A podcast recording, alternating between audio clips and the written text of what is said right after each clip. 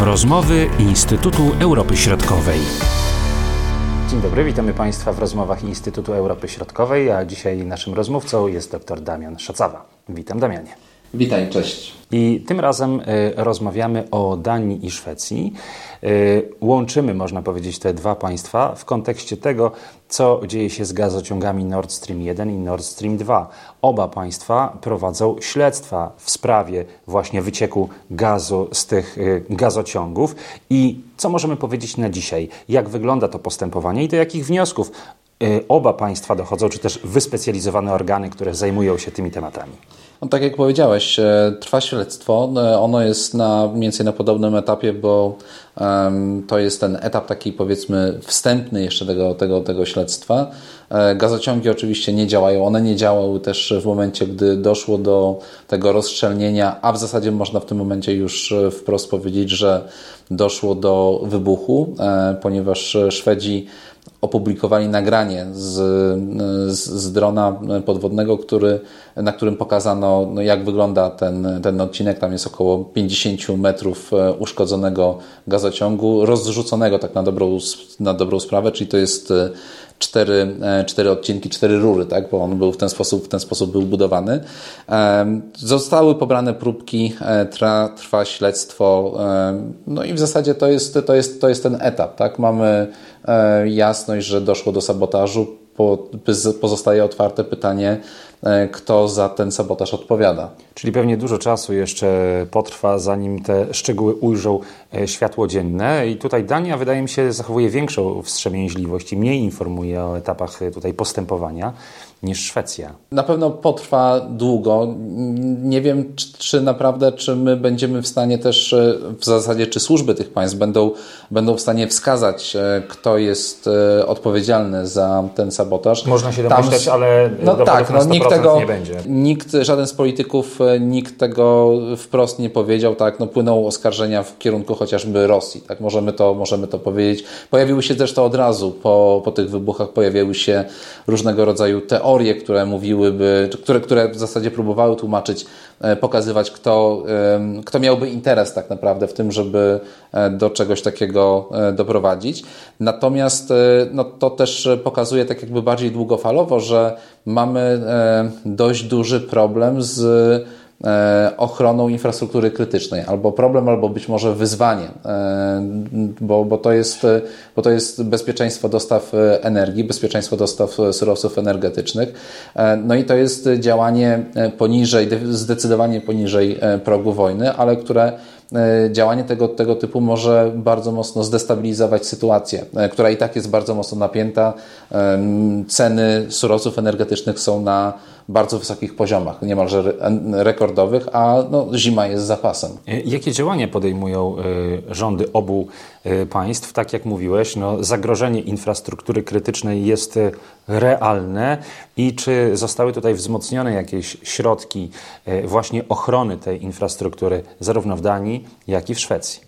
Znaczy, no, przede wszystkim trzeba powiedzieć sobie, że e, ta cała infrastruktura, jeżeli mówimy o tej infrastrukturze, która znajduje się czy to na Morzu Bałtyckim, czy też na Morzu Północnym, bo tutaj mowa chociażby o tych gazociągach, które za pomocą których e, transportowany jest gaz z e, gaz norweski, e, no to jest to w zasadzie niemożliwe, żeby pilnować ich, ich w całości. Wystarczy popatrzeć na mapę. Wystarczy popatrzeć na mapę, wystarczy, wystarczy popatrzeć, można oczywiście to monitorować, tak? Można wysyłać jednostki Straży Granicznej, czy też wojsko, okręty wojenne w, w pobliże tych, tych, tych kluczowych punktów.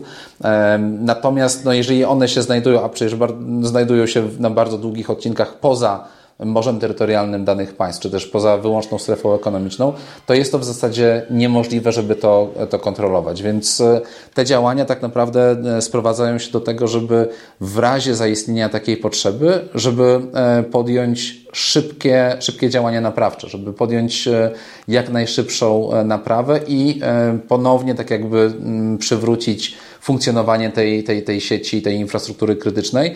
I to dotyczy zarówno e, sieci przesyłowych gazu, ale to dotyczy również e, kwestii chociażby e, sieci przesyłowych energii elektrycznej. No i niewątpliwie tutaj też widzimy wzrost znaczenia marynarek wojennych obu państw, zresztą nie tylko Szwecji i Danii, prawda, ale i Niemiec, Polski i jakie, jaką rolę będą musiały tutaj odgrywać ten rodzaj sił zbrojnych i jak będzie istotny. Co o tym się mówi, co o tym się pisze właśnie w obu państwach? Czy no, przede wszystkim zwraca się uwagę na współpracę, e, ponieważ każde, żadne z tych państw nie jest w stanie pilnować e, tak jakby całości, tak? Więc, e, więc konieczna jest współpraca.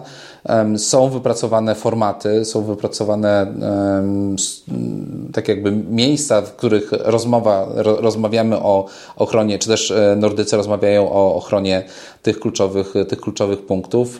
Pojawiły się bardzo szybko deklaracje na przykład ze strony wspólnych sił ekspedycyjnych, które, czyli tej inicjatywy, którą, na czele której stoi Wielka Brytania, że w razie, w razie potrzeby, gdyby gdyby Szwedzi albo na przykład Duńczycy wyszli z taką inicjatywą, no to e, jest, e, są, są gotowe tak jakby procedury, żeby rozpocząć e, wspólny monitoring na przykład tych, tych obszarów. Na razie do tego jeszcze te, tego nie ma, więc no, czekamy po prostu. I tutaj także wydaje się, że kluczowymi są dwa obszary, czyli Gotlandia szwedzka i Bornholm duński, prawda? Czyli te dwie wyspy wokół obok których przebiegają gazociągi, które mają strategiczne położenie. Szczególnie mocno zwraca się uwagę na szwedzką wyspę.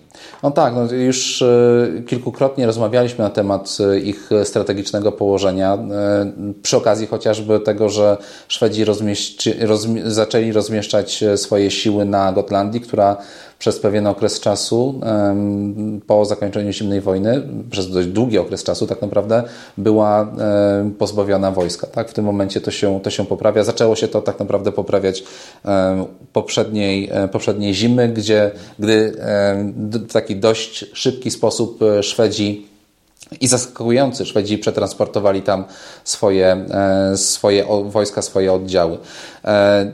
Bornholm to jest kolejna, e, kolejna wyspa, e, bardzo kluczowa, kluczowa również e, z tego, z tego punktu widzenia, że tam jest podejście do cieśnin duńskich tak naprawdę, które są kluczowe do tego, żeby wpłynąć albo wypłynąć z Bałtyku. Więc no, żeby w ogóle działać na Bałtyku, to trzeba przekroczyć cieśniny duńskie. No i Bornholm jest tutaj wyspą kluczową.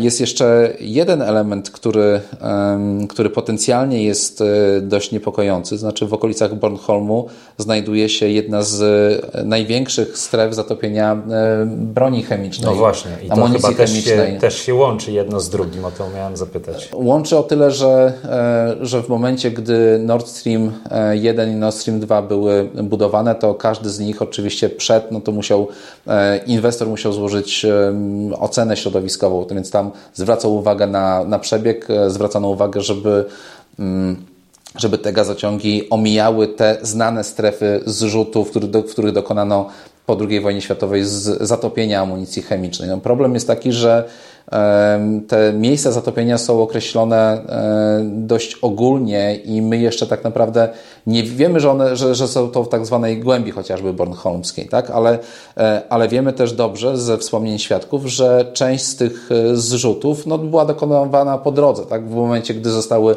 załadowane statki w porcie niemieckim i płynęły na miejsce docelowe, no to no, niestety te ładunki wypadały, wypadały po drodze, więc to jest, to jest potencjalne, potencjalne ryzyko.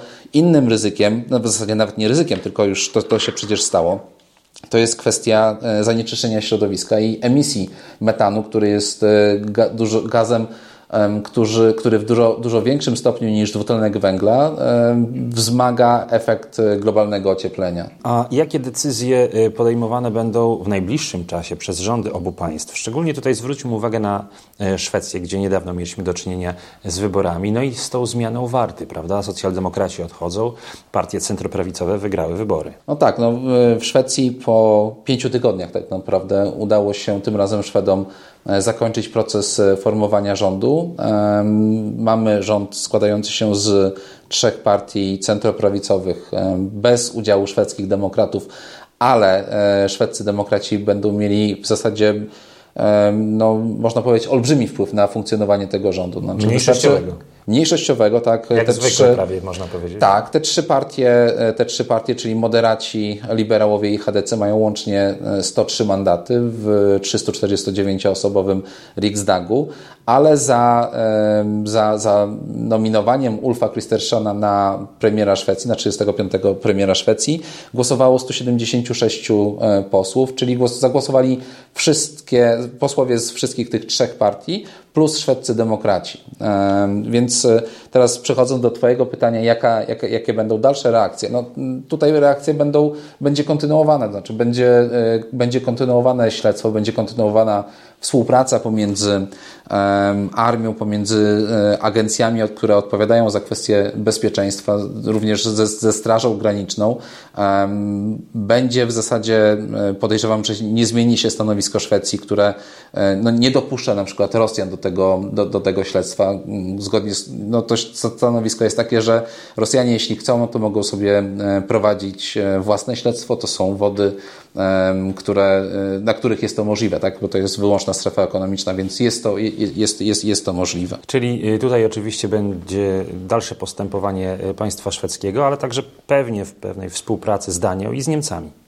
E, no tak, znaczy tutaj e, jest, istnieje ta współpraca, istnieją chociażby podstawy do takiej współpracy związane z, z tym, że te państwa współpracują w tym zakresie e, sądownictwa i kwestiach prowadzenia takich, takich wspólnych działań, tak jakby informowania się wzajemnie są jak najbardziej, e, jak najbardziej możliwe. Bardzo dziękuję za tę rozmowę, za przybliżenie tej e, na pierwszy rzut oka dosyć skomplikowanej tematyki.